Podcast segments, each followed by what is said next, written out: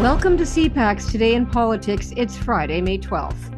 I'm Julie Van Dusen. Here are the big political stories we're talking about today. A bill to create a registry of foreign actors will come this summer or this fall, designed to help prevent foreign interference. Maxime Bernier is officially running for a seat in the House of Commons in a by election in Manitoba. They are fake conservatives.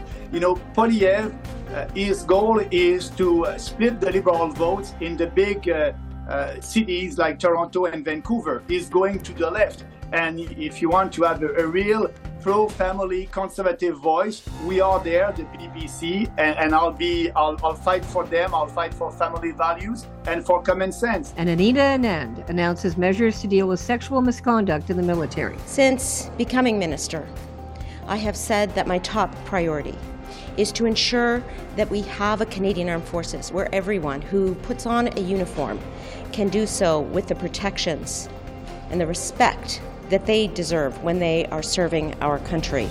Joining us is Robert Fife, Ottawa Bureau Chief for the Globe and Mail. Good morning, Bob. Good morning, Julie. Nice to uh, be with you this morning and lots to talk about. This foreign registry the government wants to proceed forward with. What's it about? How will it work? Uh, well, this is an, an important tool uh, that has been used by the United States and by Australia and is also being examined by, by Great Britain to deal with um, people who um, act on behalf of a foreign government and are paid by them, but they don't declare it. And uh, it's uh, it's primarily aimed at you know former politicians or former civil servants or uh, law firms or groups of people who uh, uh, speak out in in favor of policies of uh, let's say the Chinese government, but they don't declare it. But mm-hmm. it's more than that. Uh, it can get people who uh, are doing illegal acts. The police stations, for example, in the United States, they charge two um, uh, two people with uh, setting up these police stations, mm-hmm. and they did it under the um, the Foreign Registry Act in the United States uh, because they never declared that they were working on behalf of the Chinese government. Oh. And ah. so there is real teeth to this. It's not just you and I. You know, say you were interviewing, I don't know, uh, a politician, a former politician, and he was talking about how great China is, and you could say, "Well, now I know why you're doing that because re- you're registered as being paid to do so." But right. there would be other instances where there they could be uh, acting on behalf of the state, monitoring uh, citizen uh, Chinese Canadian dissidents, or doing something that um, that kind of nefarious on behalf of a of a mm-hmm. of China or another foreign state, and then they could charge you for doing so if you didn't register. So it's a it's a really significant um, uh, tool, but we don't know whether the Canadian government, the Trudeau government, is going to go as far as the United States and Australia and how they ever drafting the legislation. I mean, they've been pretty weak kneed when it comes to dealing with foreign interference, particularly from China and it's difficult. Uh, so I, you know, I'm I'm skeptical until I actually see the legislation to see whether they are actually going to have some real teeth in this legislation, because I think it would be really important in sending a message to people to be really think carefully if you're going to be trying to act, uh, do things in terms of foreign interference or um, try to help the Chinese government out, and you don't declare it. So it's an interesting point you make that if you don't register, because let's face it, if you're up to no good, you may not want to register, right? But if you don't register, like you say in the US, where I think they've had a registry since 1938 or something like that, a long right. time, um, then you there could be penalties. So you'd want to be looking at the penalties and so on. So um, uh, just a quick question here about is there a downside to it? Because I guess we were hearing concerns that maybe people might end up on there and might be targeted. I wasn't sure about what the concerns were, but are, are, have you heard of concerns about the registry? Well, the only person who seems to be raising this is uh, Senator Pau Woo, uh, uh, um, who um, who has uh, you know a longstanding reputation of being uh, more sympathetic to the Chinese government's views, mm-hmm. and uh, but he's principally the only one who's been out there saying this because even people in the Chinese Canadian community have been the ones who've been the loudest in saying in testimony before House of Commons committees that we need a registry. We like want this. this. We want. we this. want this Yeah, because yeah. we want to protect ourselves from people who are trying to, to intimidate us uh, on behalf of China. Right. So, Bob, I, I want to move on to uh, you've got a front page story in the Globe and Mail today. Am I surprised? No. Um, that uh, the diplomat that's being tossed out persona non grata tomorrow was uh, on the radar for quite a while. Can you tell us a little bit about that? Yeah, uh, these we, sources have told us that um, Zhao Wei, who uh, is the uh, China consul official in Mhm. Toronto, um, had been on the CSIS radar um, for for the past three years. He came to Canada in 2018, and by 2019, CSIS has been began physical surveillance of him uh, because uh, they they believed that he was a, a, an intelligent actor who was um, trying to gather information on uh, Uyghur activists, um, you know, Falun Gong practitioners, uh, people who are supporting uh, Taiwanese, Taiwan and uh, Tibetan uh, independence, Mhm. um, as well as obviously Hong Kong democracy activists. And he and uh, other um, his proxies were, were taking pictures of them, and that the, when they do protests, they're gathering their intelligence on them, uh, trying to find out their identities, taking pictures and all that sort of stuff, and then sending it back to the Chinese secret police. Mm. And and he was also uh, his part of his job was also to try to, um, you know, make get close to uh, MPs in the Toronto area, and uh, to try to uh, uh, influence or become friendly with um, aides to, um, particularly cons- constituency aides to um members of parliament. Uh, in one case, uh, CSIS apparent had observed him meeting with the the Constituent Assistance for International Trade Minister Mary Ng. Um, w- one of the people in uh, close to her said, "Look, I mean, he was going to all these Chinese Canadian events, and uh, the assistant ran into him, as a lot of people would have."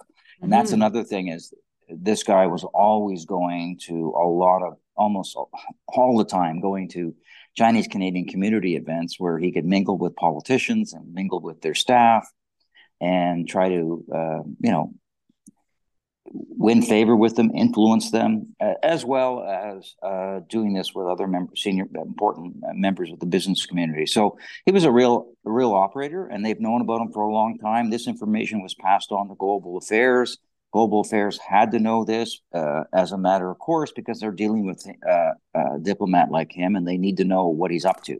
So uh, you know, whether this information ever went up higher to the foreign affairs minister, it certainly was shared also with Privy Council office. But whether any of this information on him was shared uh, higher up in echelon, I don't know. As you know, the prime minister keeps saying nobody told me.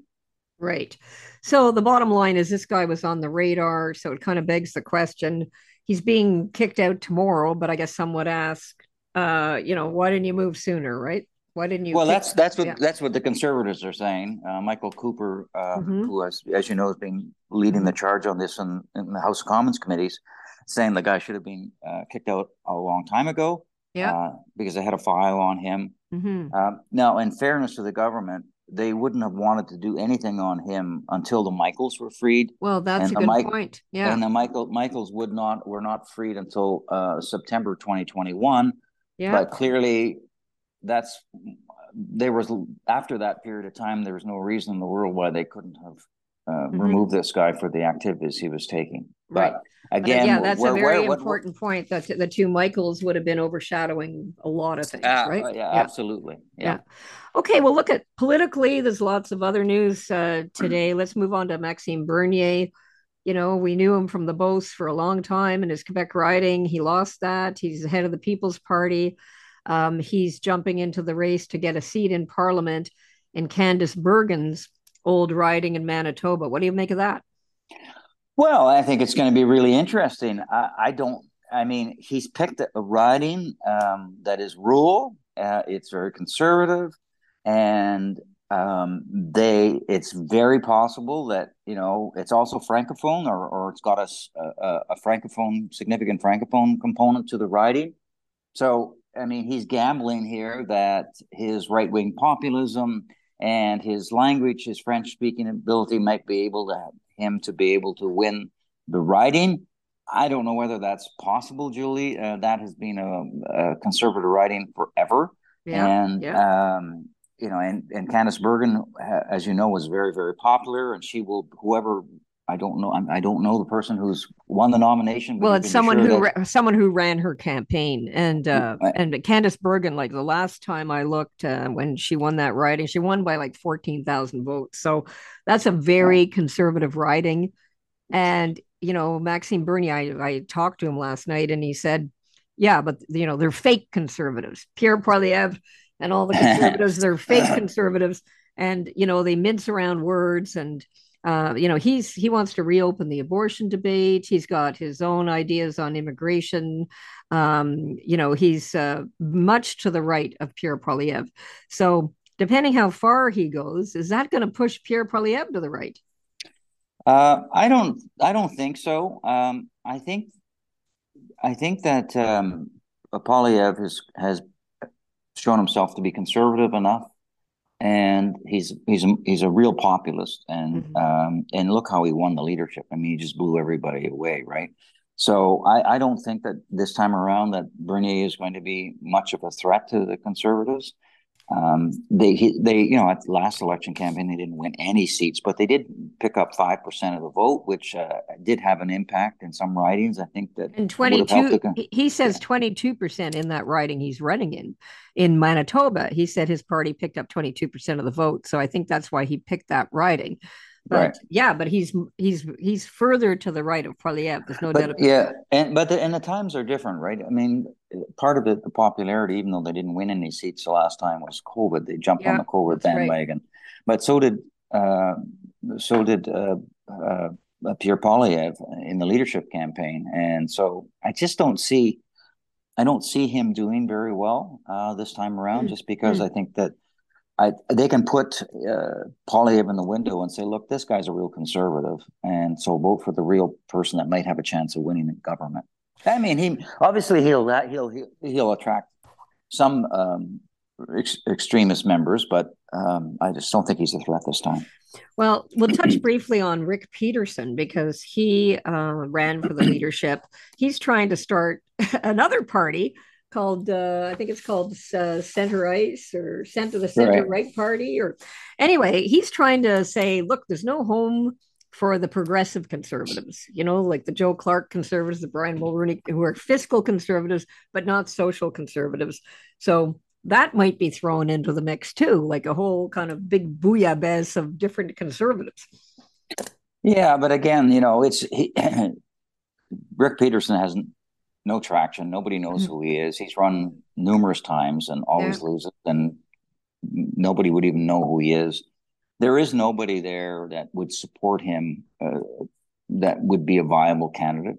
Mm-hmm. And if you're going to create a new party, you need to have somebody who um, is a really good speaker, is yeah. really good uh, campaigner, has got good ideas. And yeah. this sounds to me like um, uh, something that one day wonder. I just don't hmm. see it being realistic. But it is a point though. Where where do the progressive conservatives go? Right? They're not going to yeah. go to they don't they don't want to go to Justin Trudeau if they're ticked off at Pierre Poilievre.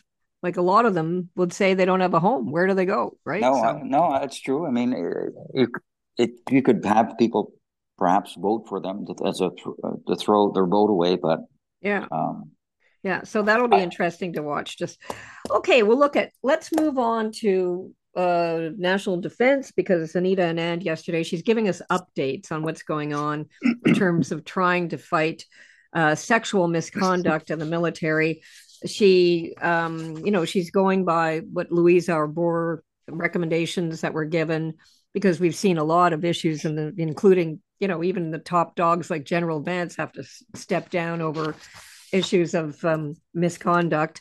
Um, so she she said yesterday one thing that they're going to do is try to cover the uh, legal expenses of people who are, suing somebody or taking someone to court in the military. But you and I were both noticing uh, another thing they're considering uh, about alcohol. So what's that about? Yeah, Lieutenant General uh, Jenner Jenny Kerrigan, if I'm pronouncing her right. She's probably Cat- if she's Carignan. It could be Carignan. I don't know if she's English or French, but anyway, it's Carignan. But we'll just yeah. Yeah, go so it. she she she's in, in in charge of changing the culture uh, of the Canadian military, and she's saying one of the things that they are looking at seriously is, um, you know, limiting the alcohol consumption uh, on on bases. Um, like, duh. Yeah, uh, yeah. I mean, Double this is duh. where this is where, uh, uh, in fact, most of the sexual assaults happen because people are inebriated or you know mm-hmm. have, have drunk too much. And there is a precedent for this. Um, Mark um, Norman, Norman, who was the mm-hmm. who was the commander of the Canadian Navy, had banned uh, drinking on Canadian ships because guess what? Ninety percent of the incidences uh, on the on the ships were caused when people were drunk. Uh, and yeah. it, it, did not make them very popular because there had been a tradition, uh, you know, on the Navy of being able to drink um, and be given uh, drinks on on while, while you're working. Uh, and he put a stop to it, and I think that's made a big significant difference. So yes, it does seem to me like that makes a lot of sense. As you and I know, uh, you can't work, you can't drink at uh, at, at CPAC. Um, we can't do the same thing at the Globe and Mail. I no, mean, but as you know, Bob, for years journalists went to the press club. Not me i was too busy but oh you know, yeah yeah right. No like like i was on a daily like an hourly deadline but i'm no i'm just saying and and they get sloshed and somehow produce great copy but but yeah, as my mother would say, you know, at two in the morning when you're sloshed, you're not making smart choices. So your mom is absolutely right. let's so, put your mom in charge. Uh, yeah, let's get, let, get her in charge. She'd box some kids, people's ears. Figure it out fast. That's for sure. Yeah, that, seven kids and the monkey. yeah, and a monkey. We won't get into that, but um, uh, yeah. So I mean, that's that's something interesting to watch, and I noticed. Uh, that um, uh, Mr. Uh, Michel Drapeau, who takes on a lot yeah. of these cases, he said a lot of the cases he takes on of people who've been assaulted have mm-hmm. had booze involved, right? So yeah, but you know, and the other thing aside from which I think is a good idea to, uh, uh in terms of reducing alcohol consumption, but there uh, the other thing that that the, the minister Anand was saying is that they're um, moving as fast as they can also to transfer as many of these sexual assault investigations mm-hmm. from uh, the military police to uh, civilian police, yes. which is really important because yeah. we've seen over the last year or so as, as the scandal unfolded that the military police were fine going after uh, lower rank members, uh, but when it came to uh, generals and colonels and generals uh, and admirals, well, my goodness, they didn't seem to be so hard in, in, yeah. in investigating. So this is, I think, a really important thing because when when you work in an organization and you see everybody else who get who've been accused of sexual assault being investigated by the military police, but the top guys are doing the same thing and they're not getting investigated. Right. Or so they, you shift it to civilian court, uh, and she, you know, that's been mentioned for sure. Although civilian courts are kind of uh, overburdened themselves with ca- with yeah. cases, but for sure, take it out of the military realm. So um, Bob, uh, I look forward to speaking to you in the near future. And uh, that was great. And have a great day.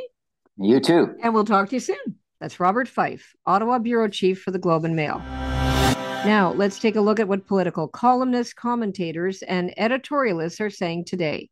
At Policy Options, Oliver Boucher considers countering China's economic coercion by building on a European initiative. He writes in an April speech to the Peterson Institute for International Economics, Chrystia Freeland proposed that a wide group of allies adopt a measure similar to the European Union's anti coercion instrument as an insurance policy and a deterrent against China's economic coercion. Canada and its allies should do so by creating an economic security pact that constrains retaliation within the principles of restraint, proportionality, and engagement as long as the World Trade Organization's appellate body remains in crisis and reforms remain elusive, an economic security pact, if designed according to the principles of restraint, proportionality, and engagement, is a tenable substitute. Canada should seize the opportunity at this month's G7 summit in Japan to garner high level support for such a pact among Canada's allies. In the Globe and Mail, Gary Mason argues Alberta's own Tea Party movement is a deeply troubling development. He writes More than a decade ago, American conservative politics were fundamentally altered thanks to a small but effective group of activists who didn't see their values represented in the Republican Party. It's now generally accepted that the movement radicalized the Republican Party, which in turn gave rise to Donald Trump. Now we look to Alberta and a group that is having a Tea Party like effect on conservative politics in that province. Take Back Alberta. It is recognized that this group exercises enormous influence and control over Alberta's ruling United Conservative Party.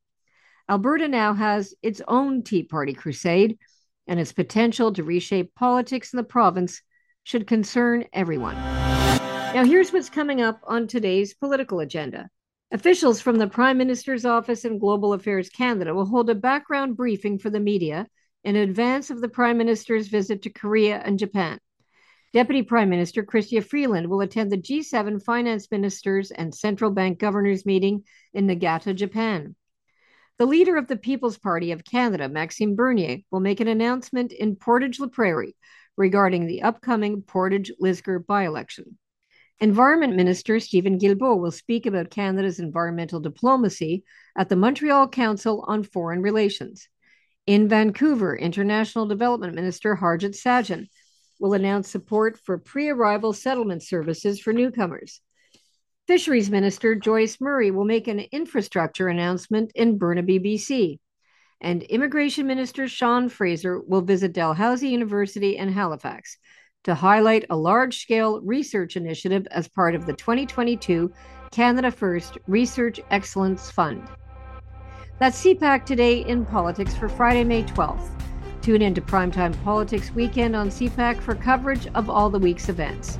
I'm Julie Van Dusen. Our podcast returns Monday morning. Have a great weekend.